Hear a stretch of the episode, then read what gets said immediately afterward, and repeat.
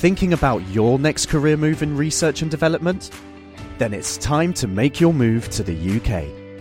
The nation that's investing twenty billion pounds in R and D over the next two years.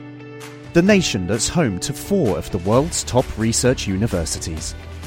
The nation where great talent comes together. Visit gov.uk forward slash great talent to see how you can work, live and move to the U K. Stripping down science. The Naked Scientists. Hello, welcome to this week's Naked Scientists. It's our extravaganza of questions and answers this week. And it's with me, Chris Smith, with Dave Ansell. Hi, Dave. Hi there. And also with Helen Scales. Hi. Hello. Welcome. Now, on the way this week, why diet fo- foods could actually make you fatter. Well, there's food for thought, thought if ever I've heard of it. Also, the coral catastrophe that's happening in the Pacific, why reefs are being lost twice as fast as rainforests, it turns out. There's a massive meteor shower destined for Earth. It's coming tonight, and Dave will be telling you all about it. And a new way to fend off asteroids destined to hit the Earth. There's certainly a space theme to this week's show. Uh, it's a nuclear-powered drill, and I'll be telling you how that works in just a second. Plus, we're trying to get to the bottom of this colourful kitchen science question from Neil in Coventry. Recently I bought some matey bubble baths for my kids, and when you pour into the water it changes from red to blue. I was driving my wife up the wall trying to understand what was going on. Hopefully a naked scientist can answer this for me. And we'll also be finding out why The Simpsons is a good way to learn more about science. This perpetual motion machine she made today is a joke. It just keeps going faster and faster. Lisa, get in here! In this house, we obey the laws of thermodynamics. And we do here in the studio too. This week is also our question and answer show. We will be answering any question you have for us. So you just need to call us or email us or send us a text message. And we'll also be asking what the answer to this question is. Say a lift breaks and the car falls to the ground. If you jump up right before the lift hits the ground, would you still land as hard as you would if you didn't jump at all? What do you think? Would you still go splat? Your thoughts? Plus any questions on science, technology and medicine, you can email. It's chris at thenakedscientists dot com. The Naked Scientists Podcast. Powered by U K Fast, the U K's best hosting provider. On the web at u k fast dot net. Now, food for thought indeed here, guys. Who would have thought that eating diet food could potentially make you fatter? But that's yeah. the that's the story that's been found. David Pierce is at the University of Alberta, and they've done some experiments where they fed diet food to newborn rats, and they found that these rats develop a penchant for overeating as they get older. And sounds counterintuitive, why should that happen? But they've come up with a pretty plausible theory as to why it might be the case. What they think is that when you're very, very young, your brain learns to associate how sweet something is with how many calories there are in it, so that you then use that as a measure of how much you're eating later. And the brain then says, oh, I've got enough calories on board because it's I've had this much sugar, turn down my appetite. Because when you take diet food, of course, you're not getting any kind of calories, but you're taking in lots of sweet things. And so this programs the brain and fools it into thinking you're you're being fed more than you really are. But then when you're a bit older and you have non-diet foods presented to you, then you mean you don't have the same restraint because you've learned that there's no calories in them, so it doesn't switch the appetite off. They say it doesn't apply to adolescent rats when you put them on diet foods. It only seems to apply to youngsters. So he's saying the same thing could happen in humans. It kind of ties in very well with studies that have been done at the University of Massachusetts, uh, where they've shown that kids who drink a lot of fizzy drinks that are very rich in these diet supplements and artificial sweeteners subsequently turn out to have high levels of obesity, diabetes and heart disease. So there's an association there in humans. And he's saying diet foods are probably not a good idea for growing youngsters. So it's just with sweeteners, it's not um, low-fat foods? No, he's saying what we should be feeding kids is a good, healthy, balanced diet. But feeding people artificial sweeteners could be subverting the way in which your body works out how much it's taking in in the way of energy and therefore how much you should be eating. Cool. If you're up late tonight and you look up, you should be in f- some cosmic fireworks. Um, the cos- the Perseid meteor shower should reach its peak early tomorrow morning, and you should see up to more than one or two meteors in one minute. Shooting stars coming in one or two a minute. They're really great shooting from, stars. From all over the, s- the sky? Um, they look like they're coming from the constellation of Perseus, which is over in the east in the morning. Um, but that you should be able to see them anywhere in the star in the sky. They just look like they're all coming from one place. Uh, and this year it coincides with a new moon, so the sky should be particularly dark, especially if you get out of a city or a town. And so they'll be really, really visible and should look really good. Where are they actually coming from, Dave? Um, they're actually coming... What they are is little tiny the lumps of dust coming off the back of a comet. A comet which this lot come from is called Swift-Tuttle. And this year we should hit a really dense patch of them, actually from when it went past in eighteen sixty-two. So there's lots and lots of dust there. And each time they hit the Earth, they hit us at about one hundred thirty thousand miles an hour.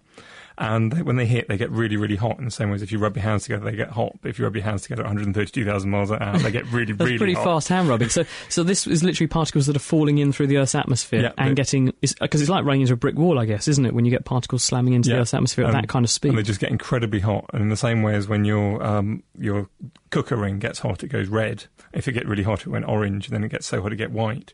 These, these just rub, get incredibly hot, go bright white and glow and produce these great streaks. Do any hit the ground? Are we in danger? Um, occasionally bigger lumps might hit the ground, and you actually call them meteorites, but most of them are so small you would, they wouldn't ever hit the ground. And is this just going to be in this part of the country, or will people all over the world be able to see it? Everywhere, all over the world, you'll be able to see it. I think particularly good um, in America, kind of late at night, because it's peaking at sort of um, six o'clock in the morning, so it'll be starting to get light here. Um, but anywhere which, where it's dark tonight, you'll be able to see it. Hopefully it will be dark tonight in most places, apart from, of course, in, in the polar regions, in South Pole, where it's... No, North Pole, where it's nice and bright at the moment. Absolutely. I just got sun. back from Orkney and it was... It did get dark, but there was definitely sun... Sort of the horizon kept quite bright. It's, it's clouds going to get in um, our way, though. Because in, in Orkney, I mean, when I was in Scotland, you just... Take takes a bit of getting used to, doesn't it? Oh, it's great. You, and you're, you're, you're thrown out. You're thinking it's earlier than it really is, because uh, it couldn't possibly be that late. Uh, that's uh, that light still so late. But no, fantastic. I shall be out h- hoping there's no clouds in the way of me seeing these meteorites tonight. But um, heading back down onto Earth... Um, We often hear about coral reefs being the rainforests of the sea. These habitats both are packed full of thousands of species, and sadly both are being lost at ever more alarming rates. But this week we've heard a piece of really bad news for the coral reefs, because they may be disappearing much more quickly than we thought they were, and maybe twice as fast as the rate we generally think that the rainforests are being lost. And that's according to a new study from John Bruno and Elizabeth Selig at the University of North Carolina in the United States. Now, they collected together over six thousand other studies going back to nineteen sixty-eight that documented how much hard coral was growing on particular coral reefs in the Indian and Pacific Oceans. And that's in countries including Indonesia, Australia and the Philippines. Hard coral, that coral with an attitude. Yes, that's right. So it's uh, they're also known as sclerotinia. It's one type of corals. There's some that don't have sort of a hard um, body that they live in. They're soft corals. But these hard corals are the building blocks of reefs. They provide the main structure and the habitat for all the other animals and plants to live in. And measuring the percentage of reef that hard cor- corals cover is one of the best ways of, of gauging how healthy a reef is. So that's it's really accepted as like the standard way of figuring out what's going on and how, how things are going. It's a bit like looking at the canopy cover of a rainforest. If it's going down, then you know, that's a really bad sign. But why is it going down? Um, well, first of all, I was going to say how much it's going down by. What we're, the bad news is it's it looks like in the last twenty years we've had a drop in around about one percent a year, every year, in the Indian and Pacific Oceans, which is about fifteen hundred square kilometres. Now, why is that happening? We don't know. That's not what this study looked at, but there's various things it could be. It's we can't We can't uh, we can't say it isn't global warming. It probably, to some extent, almost certainly is. Increased sea surface temperatures and bleaching. We've talked about how corals lose their algae and they basically, a lot of them will die. So that's one thing. You've also got overfishing, you've got sediments, you've got pollution, you've got all these different factors that are affecting reefs. And the crazy thing is this is happening over huge areas. It's not just some bits that are going down. It's just a region-wide effect. So what will be the cost of this, both well, the environmental yeah. terms and human costs, because people get their income and their yeah, livelihood I mean, comes are, from reefs. Reefs are absolutely vital habitats. They only cover... The thing about, um, compared to rainforests, they're actually much more rare than rainforests, so we're not only losing them more quickly, but they weren't so abundant to start with in the first place. But they're hugely important. You can put figures on it if you like, but you might say they're actually... Value, you know, they're, they're priceless. They, they protect coastlines from storm surges and from erosion. They provide huge numbers of people with protein, a source of protein. They also provide income from tourism. We can't un, you know, overlook how important things like diving tourism is for countries that have no little else to produce money. So they're hugely important. That's despite all the species that they you know, that harbour them. And they, we might find useful things we can do with them in the future if, if only we can hold on to them. So it's not great news, but it's not all bad news. The study did show that some reefs are actually increasing as well. They haven't completely lost their ability to, to grow back. So I think we can say if we can reverse some of these, these problems, these threats, it's not too late. Let's hope so. Another reason why we might be terribly concerned is because the Earth might be clobbered by something enormous. Dave was talking about meteorites coming in and giving us a lovely, spectacular light show, but you wouldn't want something on the scale of what did for the dinosaurs about fifty-five, sixty million years ago. Thankfully, there is another answer that's been put forward this week. This is actually the brainchild of Daniel Fargin, who's from the University of Rome in La Sapienza. What he's suggesting is we make a nuclear-powered asteroid drill. Simple as that. Uh, it, it's a very real threat that we could be hit by something, because there's a, an asteroid which is called Apophis, and it's due to make a very close pass of the Earth in twenty twenty-nine. It'll sort of go by by a gnat's whisker. No chance of it hitting then. But what scientists are worried about is that the gravitational forces as it goes by and interactions with other bodies in the solar system could distort the path of this asteroid a little bit, so that when it comes back on its return trip in twenty thirty-six, it could be on a much closer Earthbound course. So we need to have ideas for how to deal with this. And what Daniel Fargin's suggesting is that you can build this nuclear-powered drill, which you would send off into space. It would dock with the asteroid, and it would be like a massive Black and Decker. It would drill into the surface of the asteroid, and as it did so, it would exploit Newton's third law, which is for every action there's an equal and opposite reaction, because it would spit the rock it was drilling out, out the back of the drill in the opposite direction, and this would give the asteroid a push in the other direction, and he's calculated that you could move a one kilometre diameter asteroid by thirty thousand kilometres over a ten-year period. So we've got thirty-six years to, to worry about it, so it might be enough time to build one of these things. Not everyone's uh, sent on the idea. Some people have suggested, may you not have a problem because asteroids are spinning, and therefore you've got to program your drill to turn on and off, so it only spits out the rock when the asteroid's pointing the way you want it to go the other way of. Otherwise, you're going to end up spitting rock in all directions, and it'll, it just won't change its course. Yeah, and uh, and other people are saying, um, isn't this just too technically demanding? Let's just nuke the asteroid if it comes this way. But that's a problem, because then you create two asteroids and you hit two cities on Earth instead of just one. But he's uh, undeterred and says we need to build prototypes, and he's suggesting that a good place to start would be to test the mining and screwing system on the Moon, where it could dig some tunnels out on the Moon's surface, just on the off chance that any humans want to go up there and live on the Moon. Uh, this would make an ideal habitat for them. Marvellous, marvellous. Why can't you just use the um, nuclear device to create some kind of huge jet engine just to push the asteroid the other way? Why does it have to be a drill? Why can't it just be a... Well, I, I think that the problem is that you could, if you mine the hole out of the asteroid, there's two things achieved there. One, that you've got a ready source of material to chuck out the back, so you're not actually depleting your own r- energy resources. Because if you create force from a nuclear engine, that's a lot of force you've yeah. got to, you've got yeah, to exactly. spit away in terms of the weight you've got to move to move the asteroid. Oh, this okay. means that you're not depleting your own reserves to do that. You don't have, it limits the size of the device you've got to send. And secondly, um, you're also making the asteroid lighter in the process, so if it does mit, still hit the Earth, it's not going to hit the Earth quite so hard as so it I might do. Could, be, could we just chip away at it, make it much more smaller, then it won't be quite I think you'd probably be throwing a very small proportion of it away. OK, well, I'm coming back down to Earth again, because I haven't given up on this planet yet, even if you guys want to go and live on the Moon. And I don't mean to be the harbinger of bad news, but it does so happen that this week we've had another piece of important and I think incredibly depressing news from the aquatic world, because it looks like we might have to wave goodbye to the Yangtze River dolphin in China. That's because researchers from the Zoological Society in London have reported that during two months of a very thorough expedition to the Yangtze River, they found absolutely no trace of these rare dolphins. Now, they're even uh, rarer now, aren't they? Well, but, but um, yeah. tell us a bit about them first. What, what actually are these animals? Great. Okay. Well, what Sorry, were they? Were perhaps? These animals? Probably if... were. Unfortunately, um, they're. I mean. They're, they're a river dolphin, so they lived in the fresh water in, in the Yangtze. They looked, they, I think they're a couple of metres long. They've got these long beaks. They had these long beaks. They look quite odd. In fact, I don't know if any of you have ever read, I've got a book here called, um, by Douglas Adams, um, that great science fiction writer. You may know The Hitchhiker's Guide to the Galaxy. And he wrote this book called Last Chance to See years ago. I think fifteen years ago he wrote this with zoologist Mark Carwardine. And he went around the world looking for endangered species that were still clinging on, but to see how they were doing. And the Yangtze River dolphin is one he tried to go and find. And it describes he went to the river and looked around Around, and he didn't find one either, but he met a lot of scientists, and at that stage there was one in captivity. But um, the, the, one of the scary things is that these creatures represented the very last member of a group of mammals that split off from all the other marine mammals, possibly around twenty million years ago. So that's it. These have all gone now. There's nothing left on this, this branch of the evolutionary tree. Have we got any D N A samples or anything? Could we conceivably recreate them if we master cloning well, or something? Well, we could possibly. I don't. I suspect there might be some hanging around, but I wouldn't think. I don't even think we do actually. And that's even if you had that technology, that's yeah. miles off. So, so really, these were we were quite a unique creature. They were actually um, they were part of Z S L's EDGE program, which was the evolutionary distinct of and globally endangered species program, where they looked at all the mammals and saw which ones were most distantly related to each other and also the most endangered. So possibly the ones we should be looking after, but this one we didn't. So I think it raises a lot of questions. I wondered if anyone at home, any of our listeners, had thoughts about, does it matter that there are none of these things left? I don't know how you guys feel about it. And they were beautiful creatures, and it's probably the first example of a big vertebrate that's gone extinct in the last fifty years. So the first one that we can really say, it's gone. Since our lifetimes, there's none left, and that's pretty sad, I think. Maybe it's a taste of things to come.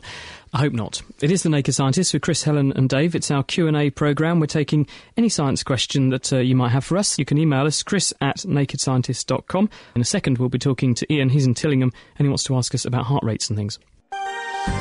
The Naked Scientists, supported by the Wellcome Trust. Hi, Ian. You're on The Naked Scientists. Hello. Is that Chris? Yes, it is, Ian. What do you want to talk oh, Chris, about? Chris, yeah, I wonder if you could help me, please. Um, I'm getting on a bit, and I've got quite a high heart rate. Uh, mind you, I do do quite a bit of training, that sort of thing. Uh-huh. Would that be normal? Well, it depends how high your heart rate is, and, and also whether you're drinking lots of coffee, drinking lots of alcohol. There are lots of things that can put your heart rate up. Um, sometimes having a fierce argument with your wife is enough to put yeah. most people's heart rates up. So uh, I can't really comment on individual cases, Ian, but right. um, the, the way in which your heart works is that it's supposed to match the rate at which it beats to the demands of your body, so that the right amount of blood is pumped out, because you don't want to be pumping too little blood, because then tissues are being cut off and starved. At the same time, you don't want to be pumping too much, because then you're wasting energy. And there are some conditions that can make the heart go a bit too fast. Usually they don't cause the heart to be fast all the time, fast and regular all the time, unless there's something quite serious wrong. Be unusual for you to have that. But if you have got a high heart rate, maybe you should go and check your check yourself out with your G P.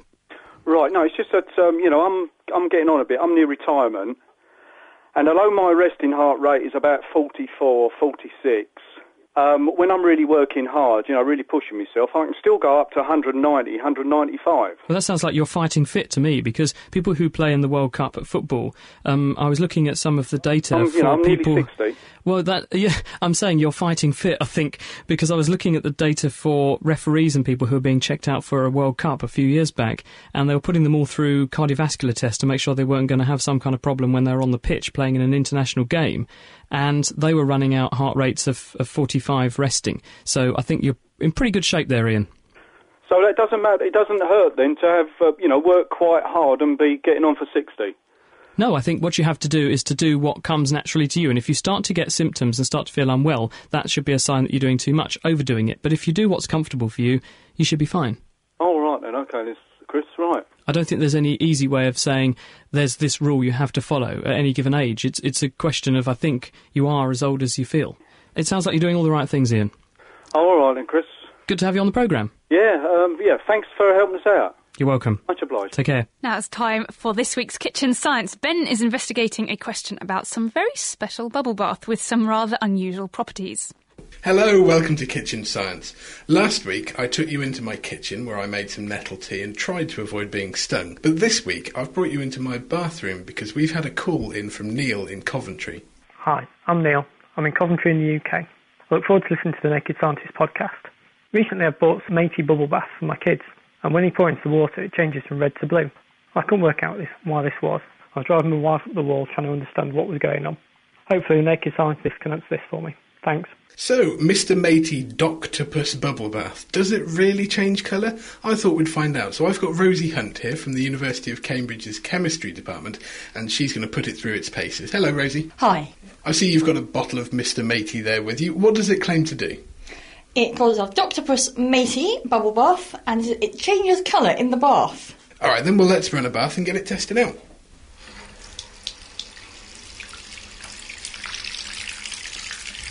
So, Rosie, while the bath's running, why don't you pour some out into the lid and let me know what it looks like?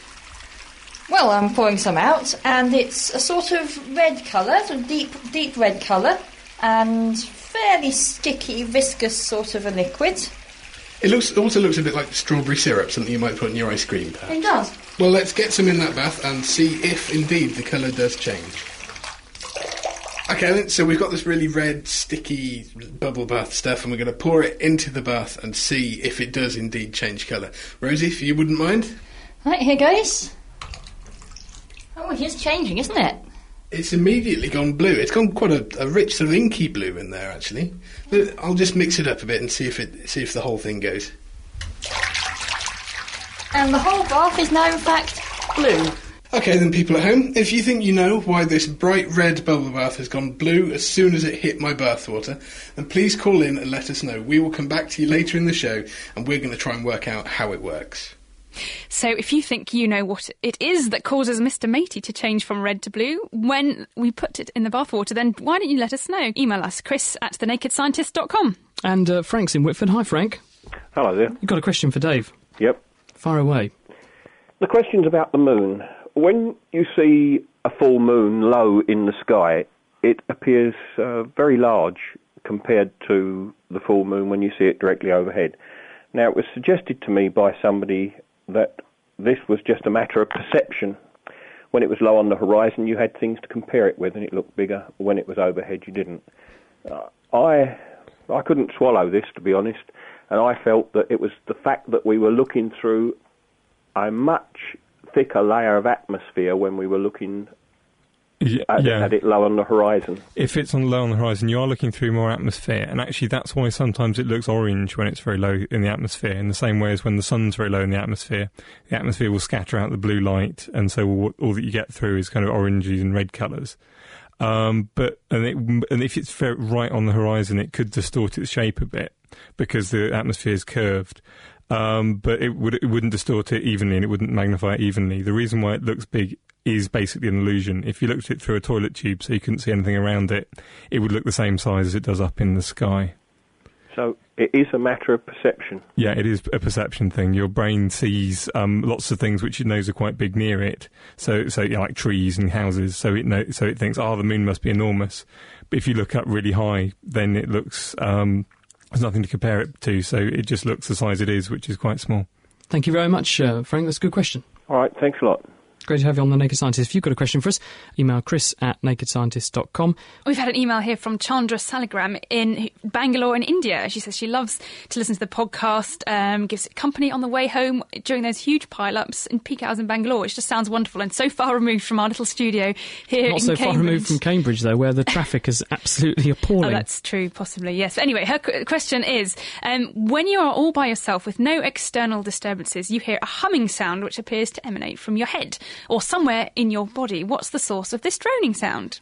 Mm. Well, there are two things that jump to mind with this. Um, noises that come out of nowhere and involve your head could be tinnitus, which is when you have damage to the hearing system.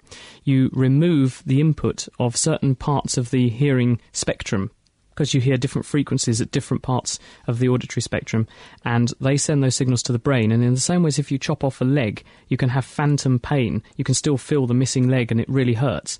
Well, some people have suggested that tinnitus is where you divorce part of your cochlea or damage part of your cochlea. The brain doesn't get any input from that bit of the ear, so it says, I'll invent some sound, which I should get. Although that's normally a high-pitched ringing noise, so it doesn't sound like what he's saying. The most likely thing is that you have blood vessels that run through your ears and through your skull, and when you put your head against the pillow, you create a nice echo chamber between your ear and your eardrum, and the pulsation of blood vessels opening and closing in the skin makes that sort of squelching vroom, vroom, vroom yeah, I know, noise. I've had that, yeah, yeah. And that's blood vessels pulsing. You're hearing, you're hearing blood whooshing in your own blood vessels, so that could be what it is. Could be that. Okay. I hope that helps answer your question. Thank you very much for your email. One here for you, Helen. Um, this is from Tad Davidson. He's in Cambridge. He says, great show. I'm now a regular listener to B B C Radio Cambridge here, thanks to your very entertaining programme. Um, I recently heard a statistic quoted on a television programme that concerned me greatly, um, but I haven't been able to uh, verify its accuracy. It seems that ninety percent of all big fish in the sea have disappeared in the last forty years. Obviously, this can be reversed, provided that fish stocks are left to recover and provided certain species have not become extinct in the meantime. It's pertinent from what you were saying yeah, earlier about dolphins. Yeah. I know they're not fish, but he says, is this down to overfishing, or is there a more scientific explanation for the decline, perhaps related to global warming?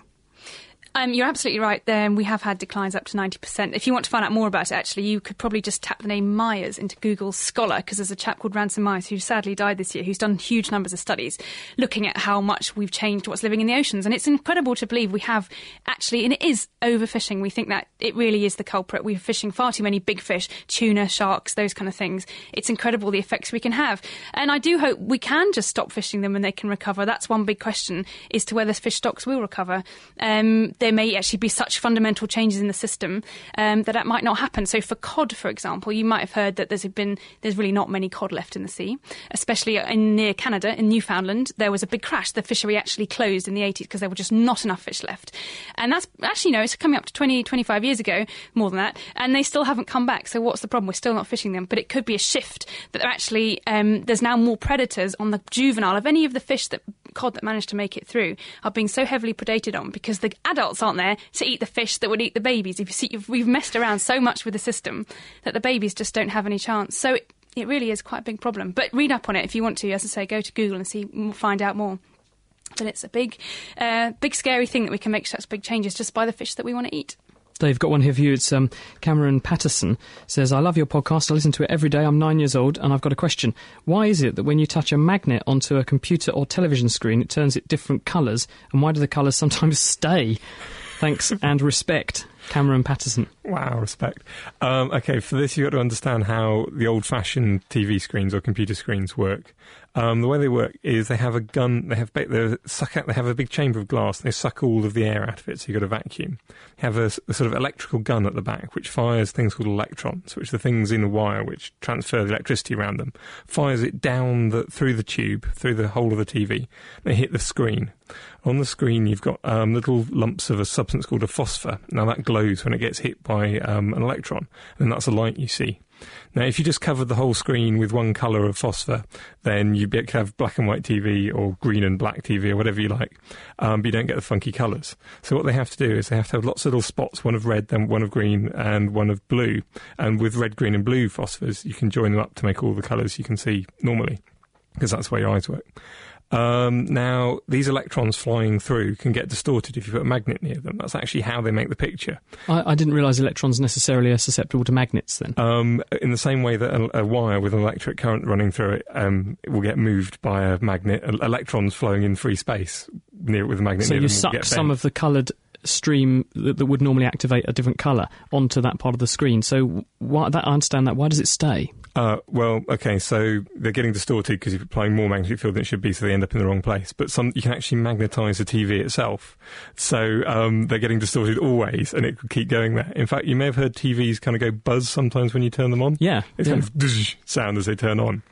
And that's actually, they have something called an, uh, a degaussing coil in them, which is a big coil of wire around the T V, and which um, you put high-frequency electricity through it, which... Um, starts off really powerful, so it sort of entirely confuses the T V's magnetisation. Doesn't know which oh, way to go. It's supposed to demagnetise yeah. the screen, and if that breaks, is that why you get screens which develop funny patches of colour on yeah, them sometimes? Yeah, if it's entirely broken, then the screen gets magnetised yeah, over time. If you get a T V which is running and you turn it upside down while it's running, you get really weird colours as well, because the Earth's magnetic field's enough to distort the electrons. And the T Vs are built presumably to be operated the right way up. Well, if so, you turn them off and then turn them on again, then the degaussing coils would run and it would set oh, it itself reset up right. itself, but it's got to be on and running when you turn it when over. You turn it so over. What would happen if you took it into space?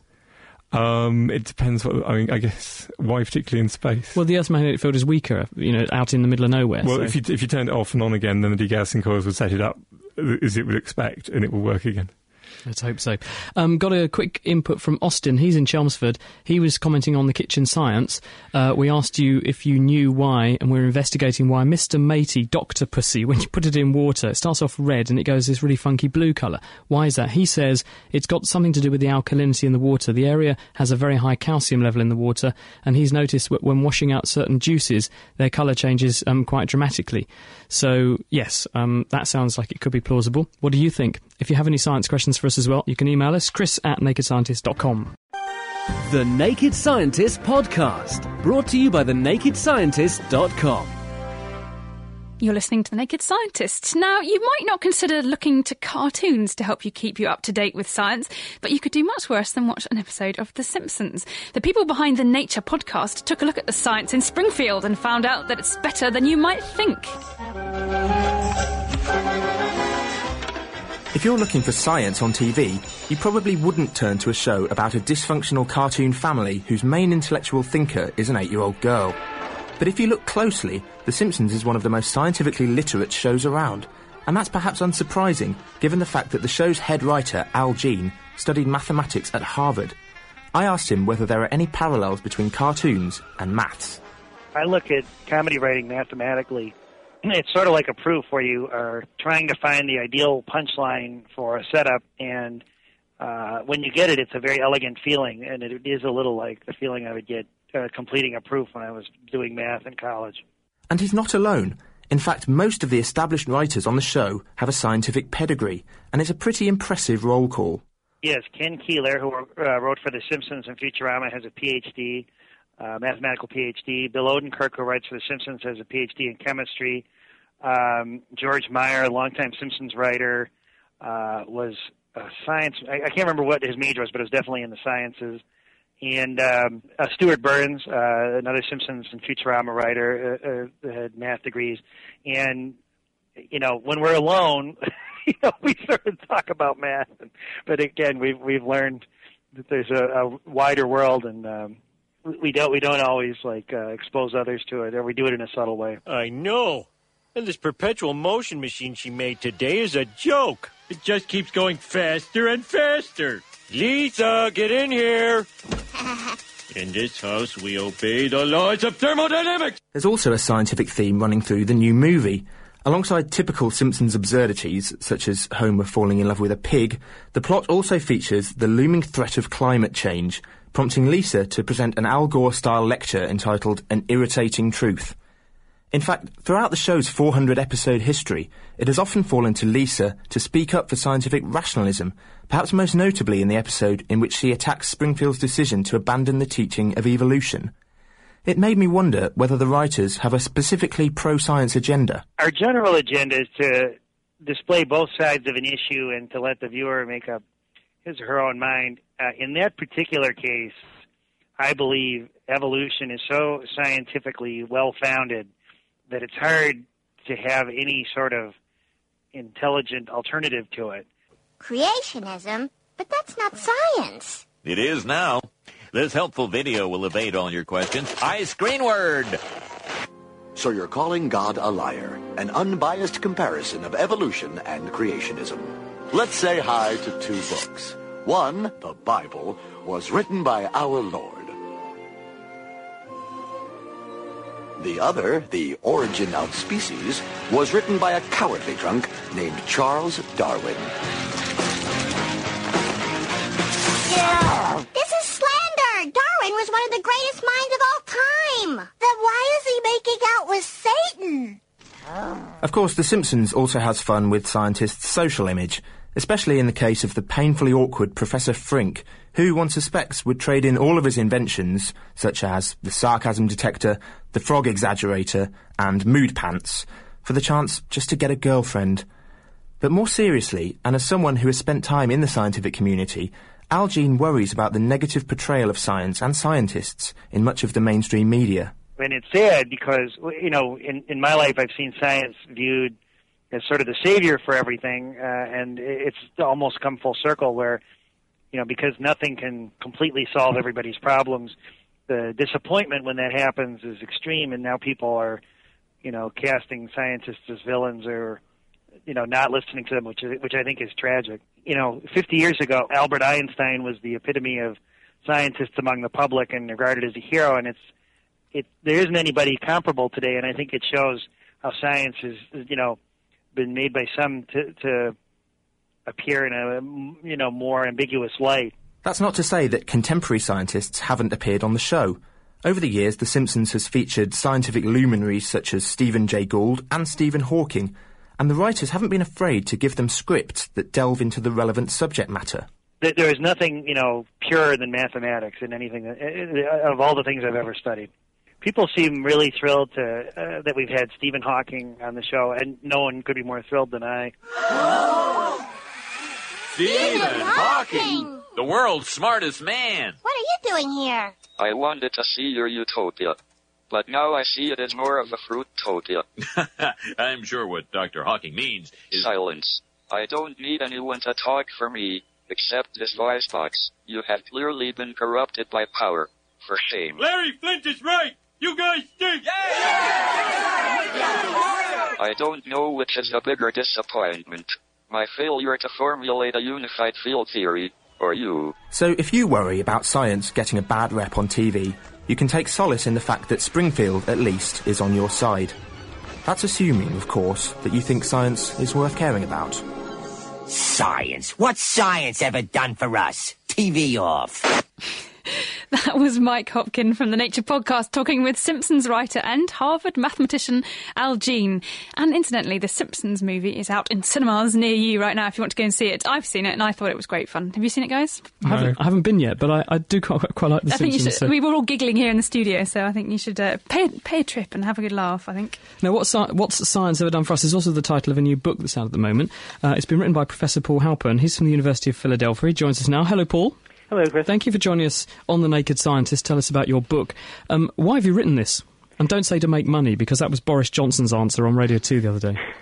Well, I noticed throughout the years, as, as Al Jean pointed out, that The Simpsons features marvelous scientific references on the show and features scientific guests and many um, uh, allusions to um, people such as Niels Bohr, Einstein, Darwin, and Newton. And I thought it was time to look at the Simpsons episodes and explore the real science behind the series. Well, to give people a sort of insight into how you've done this, it's, it's, it's nice, this, because you get the taste of the Simpsons up front, and then you get the how is this relevant to science at the second part of the chapter. That's right. In each chapter, I look at how the Simpsons, how an epi- episode of the Simpsons handles um, the science, and then I look at um, the background behind it. Um, for example, in one episode, Lisa invents her own perpetual motion machine, and Homer gets upset by it and shouts at her, "Lisa, in this house we obey the laws of thermodynamics." So th- so I take off from that episode into an exploration of whether or not perpetual motion is possible, and I explore the laws of thermodynamics. So I find that it provides a great intro into some interesting science. How does The Simpsons actually sit with you as a professional physicist engaged in research in a U S university? Well, uh, physicists Uh, those who watch television tend to, tend to enjoy series like The Simpsons because it's one of the few series, if not the only series, to have scientific references on the show. And it does a number of fun and very sophisticated things with science. Uh, for example, exploring higher dimensions, looking into the possibility of time travel, bringing up genetics, robots, artificial intelligence. It, it's just amazing how much interesting science there is on the show. I thought it was hilarious when Homer Simpson manages to end up crossing a tomato and a tobacco plant to, to make a, an addictive form of a tomato. That's right, it's called uh, Tomaco, and uh, the interesting thing is he uses plutonium to try to make this hybrid. And he gets it where? Uh, he he get, manages to get it shipped in from, from his nuclear plant. Uh, it's no problem for him since he he works at the nuclear plant, so he just manages to, to phone up his friend and get um, some plutonium shipped into his farm that he's that he's trying to uh, grow co- crops on. And then um, he grows this uh, tobacco and uh, produces tobacco pies, which are highly addictive. Now, one of I don't know if this is in your book, but one of my favourite bits uh, in one of the shows is the episode where they discover that Homer, uh, as a young child, pushed a crayon into, up his nose and into his brain, and that's why he's Homer, shall we say? And they take it out, and he becomes very intelligent, uh, and then they decide in the end to put it back again. It, do you think is there any reality behind having a pencil in your brain and well, changing your behaviour? well, it, it, it, it's interesting because The Simpsons brings up a number of theories throughout the years on why Homer is so different than other people in his family. For example, Lisa, who's much brighter. And in one episode, they uh, attribute it to genetics. And then in this episode um, called Homer, which is a, a parody of Flowers for Algernon, they uh, suggest that it's an accident that Homer had as a child where he had the crayon lodged in his brain uh, that, that affected his intelligence. But uh, the strange thing is, once they pull out the crayon, he's he's very unhappy, and he prefers being um, not so bright. I think that goes for a lot of people in some cases, though, doesn't it? I mean, not that everyone would have a crayon jammed up their brain, but um, but some people find that there is ignorance is bliss, isn't it? That's right. Sometimes you can know too much about a subject, and and uh, and you might not be happy about it. You, you'll be well informed, but um, perhaps not not particularly um, uh, happy about, you know, if you know that something dire is going to happen. Well, Paul, um, I have to say I've thoroughly enjoyed reading your book. I had me sniggering at midnight last night, so thank you for sending us a copy. Thank you for, for joining us on The Naked Scientist to tell us about it. It's out now, is that right? That's right, yes.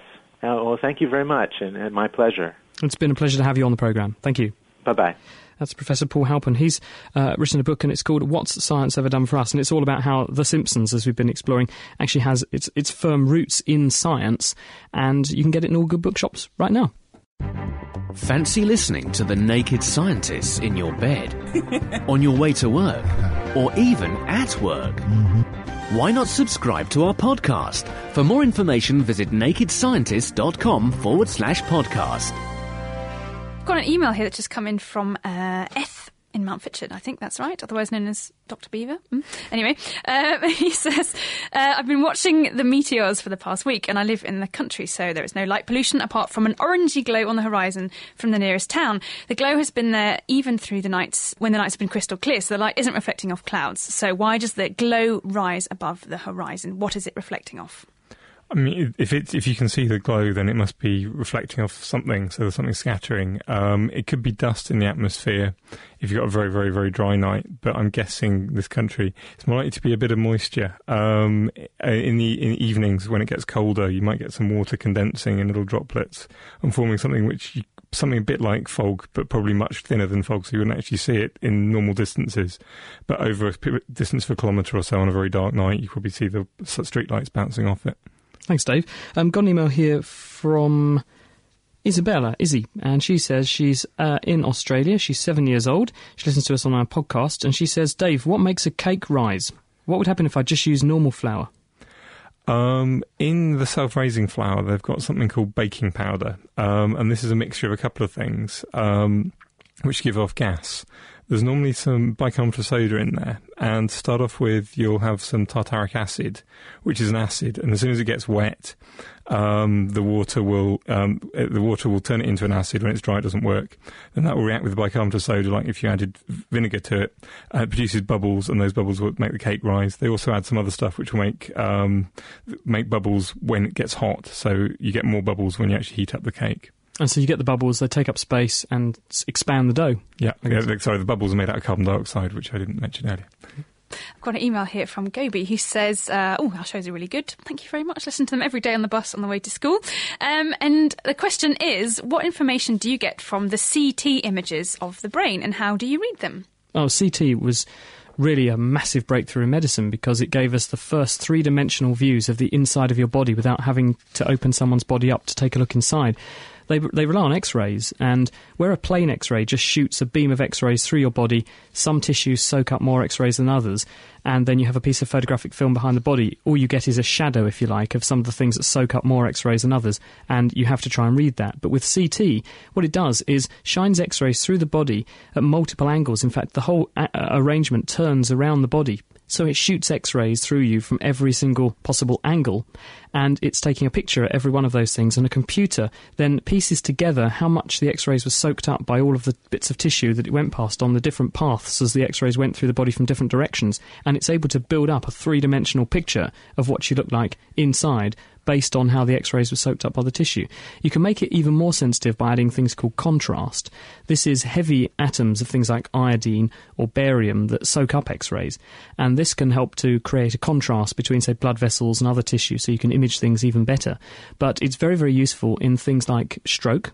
You can look in the brain and see if there's a if there's a blood clot or a bleed, which because blood has got a lot of iron in it, and the iron soaks up X-rays, and it shows up as a big white hot spot if you've had a, a brain injury and you've got some blood outside the brain or something. So C T, very, very useful.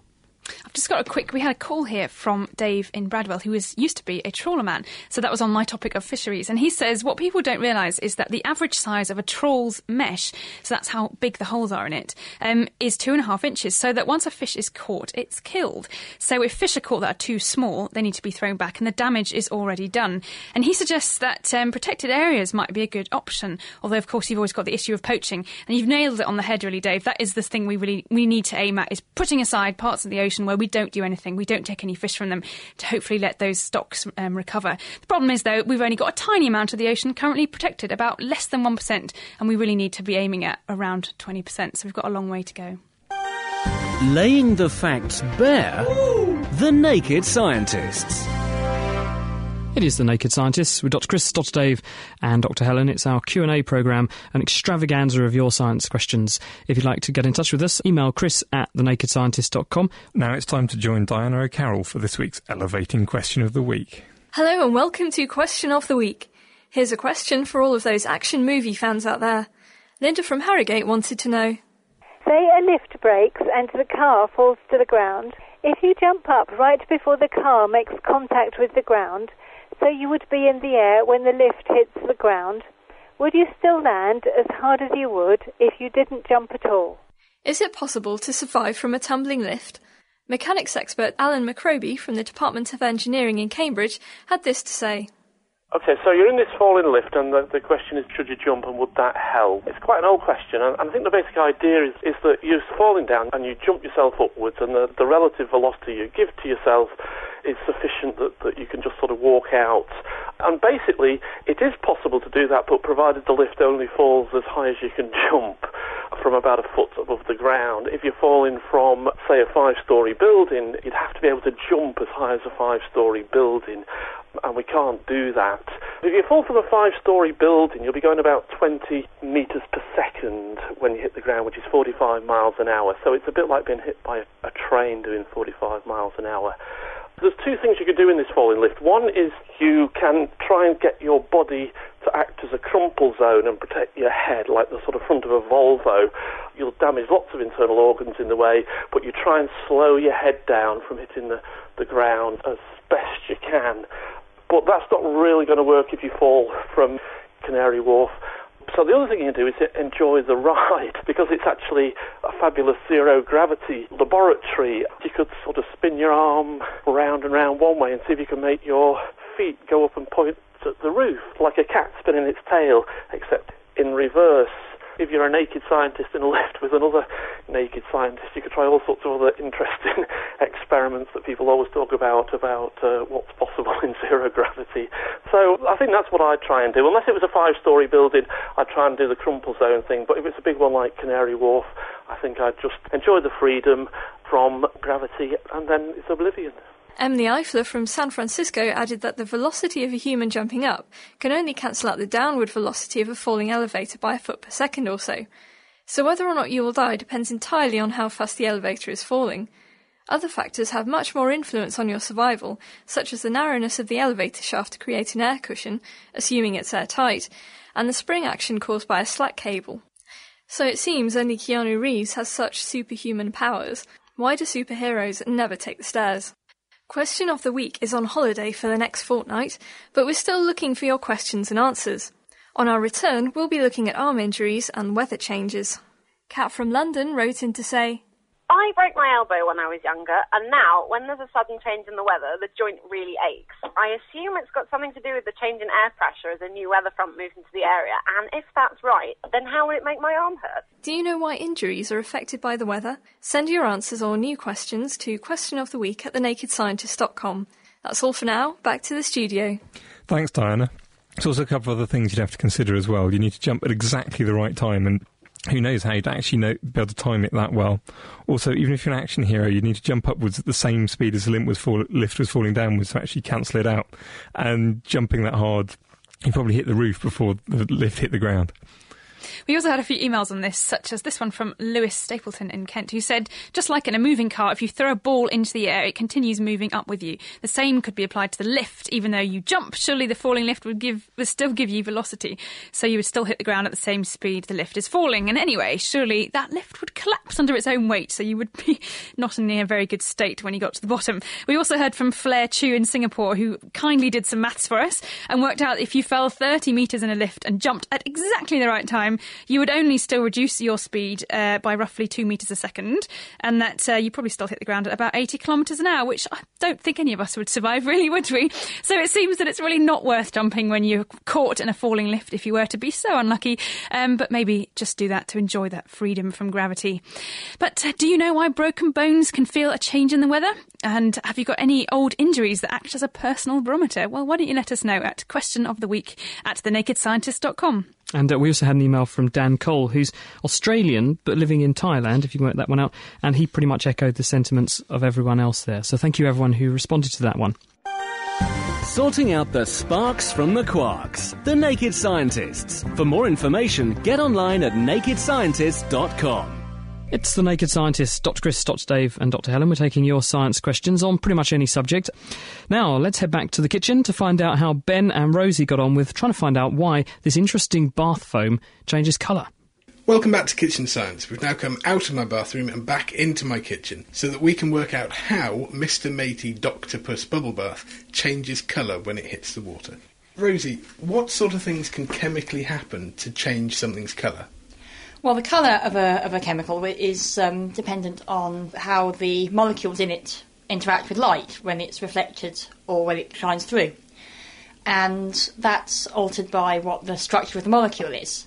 So anything that will change the structure of, of a molecule might change its colour. So if you heat something up, that might change its chemical structure in the same way as you change the chemical structure of your food when you cook it.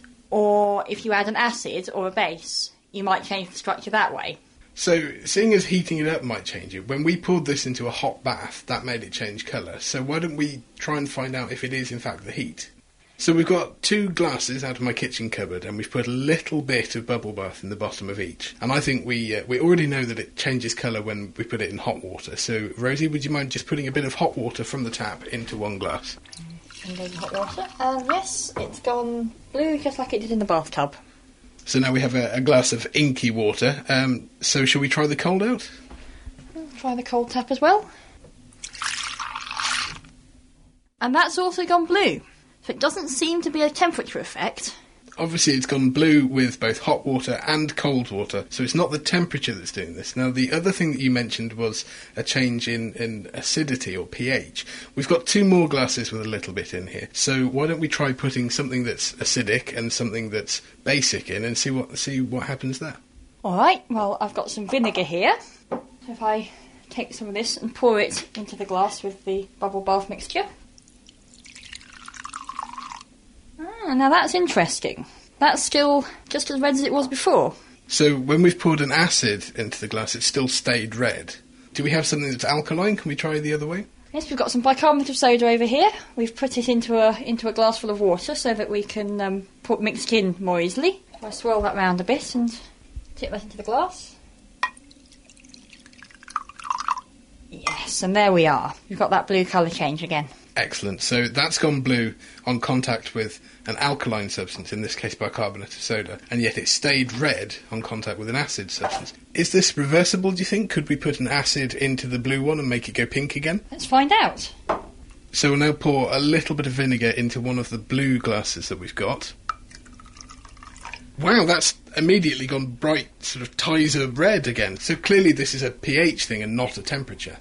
Yes, it's a reversible change. When we add acid, it goes to this orange-red colour, and we add bicarb, and it goes blue. But it changed colour when we put it into water. Isn't water pH neutral? Yes, tap water's about neutral, but different types of indicator, different chemicals that change colour with pH, will change colour when they're more acidic or less acidic solutions. If the bubble bath is already acidic, then you'd see a colour change as it came close to neutral. Excellent. Well, we actually have a letter here from Matey themselves telling us exactly how this does work, and I'm pleased to tell you that you were almost one hundred percent right. Mister Matey themselves has said, "The bubble bath contains a dye that changes colour when pH changes. pH is a measurement that describes how acidic or alkali something is. For example, vinegar is acidic, with a pH of two, and a bar of soap is alkali, with a pH of nine. The bubble bath in the bottle has a slightly acidic pH, which is similar to the pH of skin at pH five point five. At this pH, the product is red, and the water in the bath usually has a higher pH. It's more pH neutral, having a pH of about seven. So when the bubble bath is added to this, the dye changes from red to blue. Dyes like this are often called pH indicators because you can use them to measure the pH of some liquids from the colour change. The Matey bubble bath is specially formulated to be very bubbly, and the formula softens the water, therefore creating a higher level of foam. Well, that's it for Kitchen Science this week. We hope that we've answered Neil's question about what it is that makes Mister Matey Doctopus bubble bath change colour. If there's anything that you want the Kitchen Science team to investigate, please feel free to let us know by emailing chris at thenakedscientist dot com. All that remains is to say thank you very much to Rosie. Thank you. And goodbye. Goodbye. And thanks to you as well, Ben. And we had a bit more um, information on that because we had a little look, and the chemical in Mister Matey that changes colour is actually called bromoscreol green, strangely, given that it turns from red to blue. Anyway, for more experiments you can try out in your bathroom, kitchen, living room, or even in your garden, visit www.thenakedscientist.com forward slash kitchen science. And John is on the line. He's in Peterborough. Hi, John. Hello there. Thanks for joining us. What do you want okay. to talk about? Right, uh, I was watching a programme the other day on uh, relining the arteries when you've got a problem with them. Yes. And how does a stem open out when it's put in there?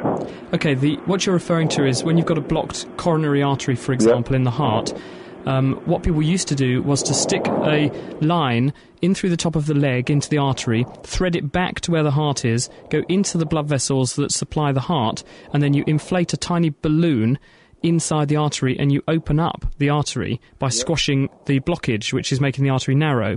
When they did that to start with, what would happen is very quickly the artery would block up or fur up again.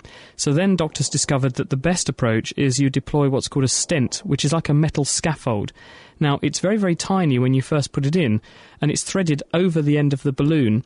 And when it gets to the right point in the artery where you want to deploy it, you inflate the balloon, which stretches the scaffold, and it's almost like uh, ratcheted, it ratchets out and then locks in position, and it props open the wall of the artery, stopping it constricting again, and this should hold the problem area open and make sure that it doesn't block again. Right, I got you. Thanks for having it. Okay. Thanks, for, thanks for your question. That That's was a great good. question, though, John. Okay, then. Thanks good to talk then. to you. Cheers, then. Bye. Bye. Dave. Um, a question for you, Chris. Um, basically, Steve Bjorjak in Dubai has been wondering what it is in soap which actually kills all the nasties, which he's been told to, why he's been told to wash his hands all the time. Okay, well, soap is uh, a very good way of cleaning your hands because it's got oily molecules in it that will break down the membranes of microorganisms. So all microorganisms are surrounded by an oily bag which separates what's inside, the good things inside a cell, from the environment outside. And because it's oily, if you've got some detergent or soap, it can stick its wiggly chain into that oily bag, break it open, and then you bust open the bug and the stuff spills out. So that's why soap actually works and detergents work. And physically rubbing your hands together detaches microorganisms under a stream of water and removes bugs from the skin, which is also why you get cleaned up when you use some soap. So the same reason why it's good for cleaning oil off plans and things. Yeah, it's effectively the same thing, but you're doing it on your hands. Brilliant.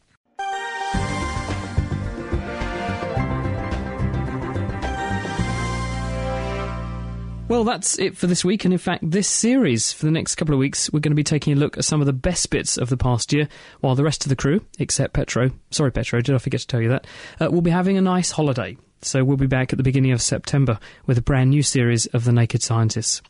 Now, we are very eager to hear from you in the meantime, especially if you have a science question for us, or if you just want to say hi. It's wonderful to hear from you. Just write to us, chris at thenakedscientists dot com. Above all, though, thank you very much for listening to us and for sticking with this show every single week over the past year. It's been a real privilege for us to have your support, and we do really appreciate it. Thank you. Now, the other people I really have to thank are our amazing production crew. So thank you very much to Ben, Mira, Diana and Petro, because we just could not do this without you. And I want you to know that we really are grateful. Thank you very much. Thank you also to this week's guests, Rosie Hunt, Paul Halpern and Mike Hopkin. Do also, if you're listening and you're online, drop in and see our forum, nakedscientist.com forward slash forum. That's a thriving hubbub of scientific chit-chat. And if you have a question that we can't answer for you in the meantime, then perhaps there's the place to get the answer. But above all, if you're in the Northern Hemisphere, have a great summer. If you're in the Southern Hemisphere, have a great winter. And we'll see you soon. Goodbye!